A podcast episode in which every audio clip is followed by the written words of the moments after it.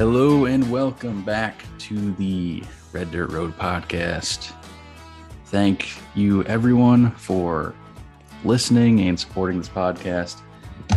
You know, we about a couple months ago, towards the uh, sometime during the summer, had a bit of a, uh, a dip in the listens, the streams. It wasn't doing real great, and I figured that that probably had something to do with just summer. You know, I think people probably doing more things outside. You know, not really maybe listen to podcasts quite as much. I'm not sure, but recently, and and before that, sort of uh, in the spring and early summer, we've gotten a lot of listens, and I want to thank everyone. Please continue, you know, sharing this podcast, listening. You know, tell a friend that's into country music specifically you know real country music.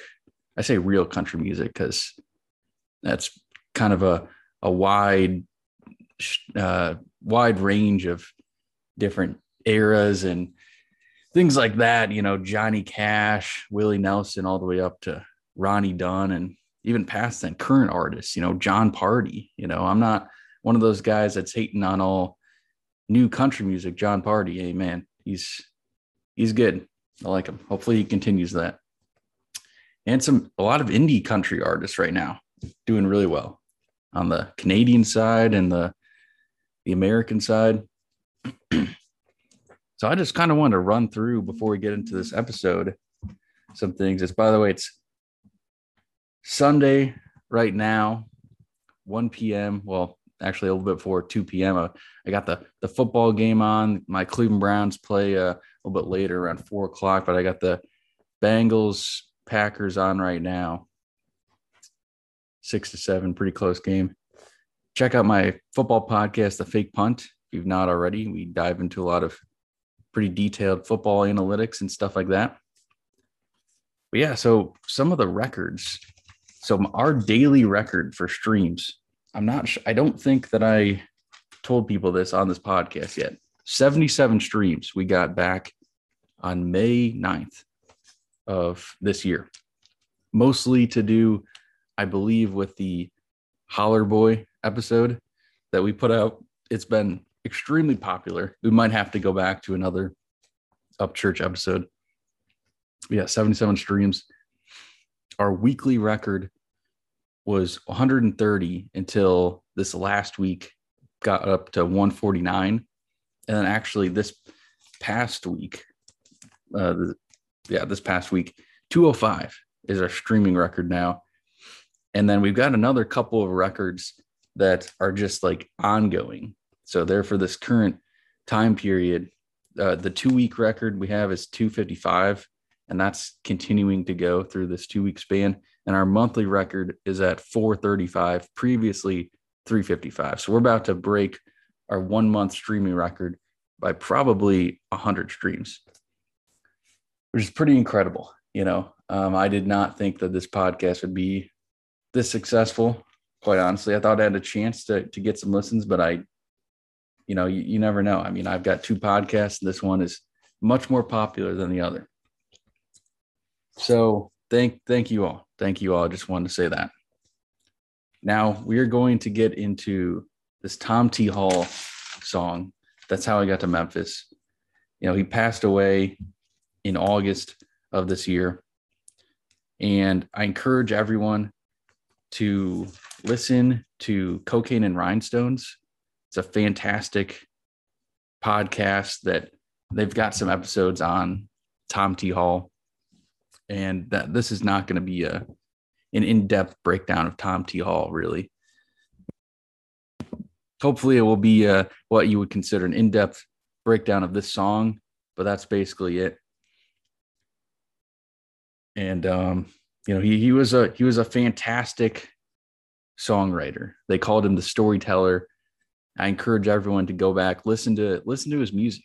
You know, there's this song in particular is covered so many times you know that that's why it's a great song is it's it's it's it's so well written you know wagon wheel is you know the old crow medicine show and then darius rucker performs it well it's got great writing. So that's a big reason for that success. So here's some facts. And by the way, I'm going to be talking about the Tom T. Hall version, you know, the the the man who created it, the original version, and then the Ronnie Dunn version. So I'm not really going to get into much else.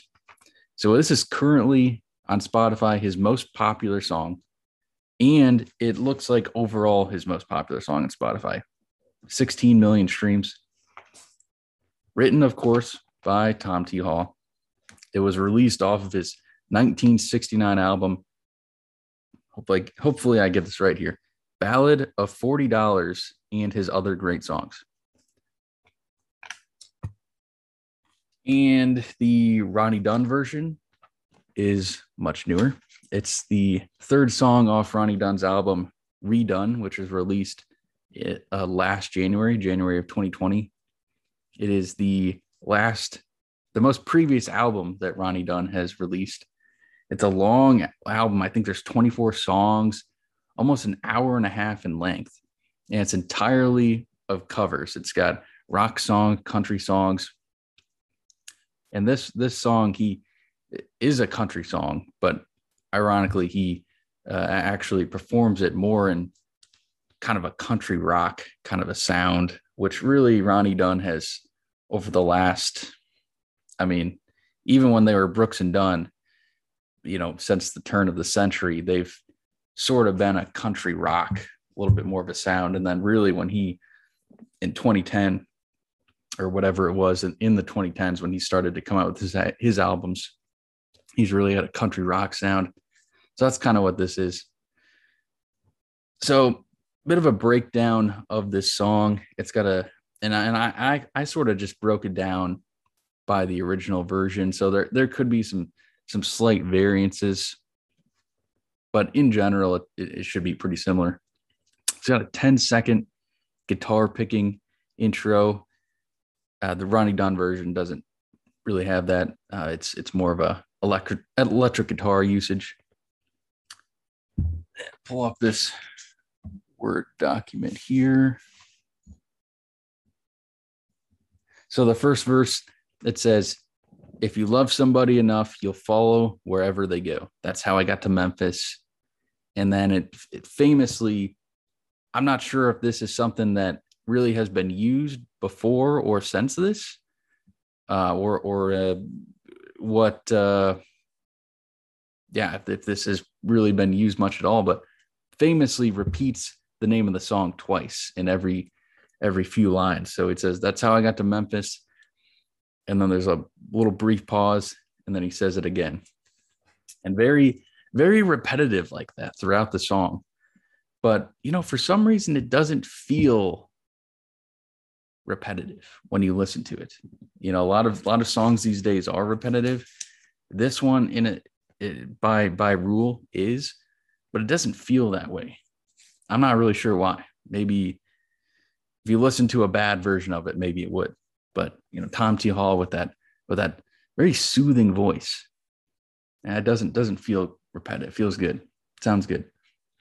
And uh, you know, the style of writing in this first verse is somewhat indirect in these first couple lines. You know, it's sort of hypothetical, talking about if you love somebody enough, uh, you know, this and that. And uh, many people come from come away from this verse saying that the the man went to Memphis and uh, to find this woman that he loves. Really, it's this next what I would consider the chorus. I don't know if there's a true chorus in this, but I guess it would be this next few lines. He says, uh, "It's a more of a direct approach here, less hypothetical." He says, "I know you'd, I know if you'd seen her, you'd tell me because you're my friend." So clearly, he tells us that he's he's looking for someone here. Uh, it says, uh, "If you tell me that she's not here, I'll follow the trail of her tears." That's how I got to Memphis. And so, you know, he tells us that he's in Memphis. He says that uh, clearly he's made some sort of a mistake in their relationship, and the girl, you know, is bad breakup. She's crying. She moved away. The second verse, he says that she would get mad and she used to say that she'd come back to Memphis someday. So this verse kind of tells us that you know, this woman used to live in Memphis, some kind of history in Memphis, talked about going back with him prior to the breakup, I guess. And oh, it also says that he's not been eating well or sleeping well in three days and nights. I kind of like that it says three days and nights because he could have just said, you know, hasn't been eating or sleeping well in three days. But he just, just a little extra three days and nights. And the song, it's got a little bit after this, but in general, it sort of ends uh, by saying that he's not going to rest until he tells her he loves her and finds out uh, why she left. So my recap of it doesn't sound actually super interesting, but it, I think it's got really good writing. I think there's a reason why so many people have covered it, and I think that's it. I think it's a great song. I went back, you know, I knew of Tom T. Hall before before he had passed away. Knew the song, obviously, knew yeah, a couple other songs. He's got a song called I Like Beer, some other song about hogs. I think I've heard of those songs before, but really was no expert on Tom T. Hall, to say the least. And when he passed away, I went and listened to a ton of his music. Of course, I always listen to the the Spotify. This is uh, would be this is Tom T. Hall, and I think this is his best song. It's his most popular one, but I really do think it's his best work. He's got some other ones. I like that hog one. That one's that one's funny. He's got a lot of a lot of humor in his music, which I always think is great for country music. That it that does it well.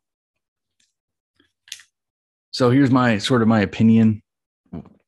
Actually, I just kind of have been uh, giving it right now. Not much. I don't have, really have a whole lot more to say about the Tom T. Hall version. I think it's a fantastic song, great song. Probably one of the, you know, what top 100 country songs all time, maybe. I mean, one of the best country songs that we've done on this podcast right here. And I think it's great that he himself performed this song and did it great. You know, I think that's what that's what makes it all come together is that you know, he played the song and just did it really well. I think his voice fits the song very well. You know, he's got this the storyteller, the grandfather with the grandchild sitting on the grandfather's lap, sort of a telling a story type thing.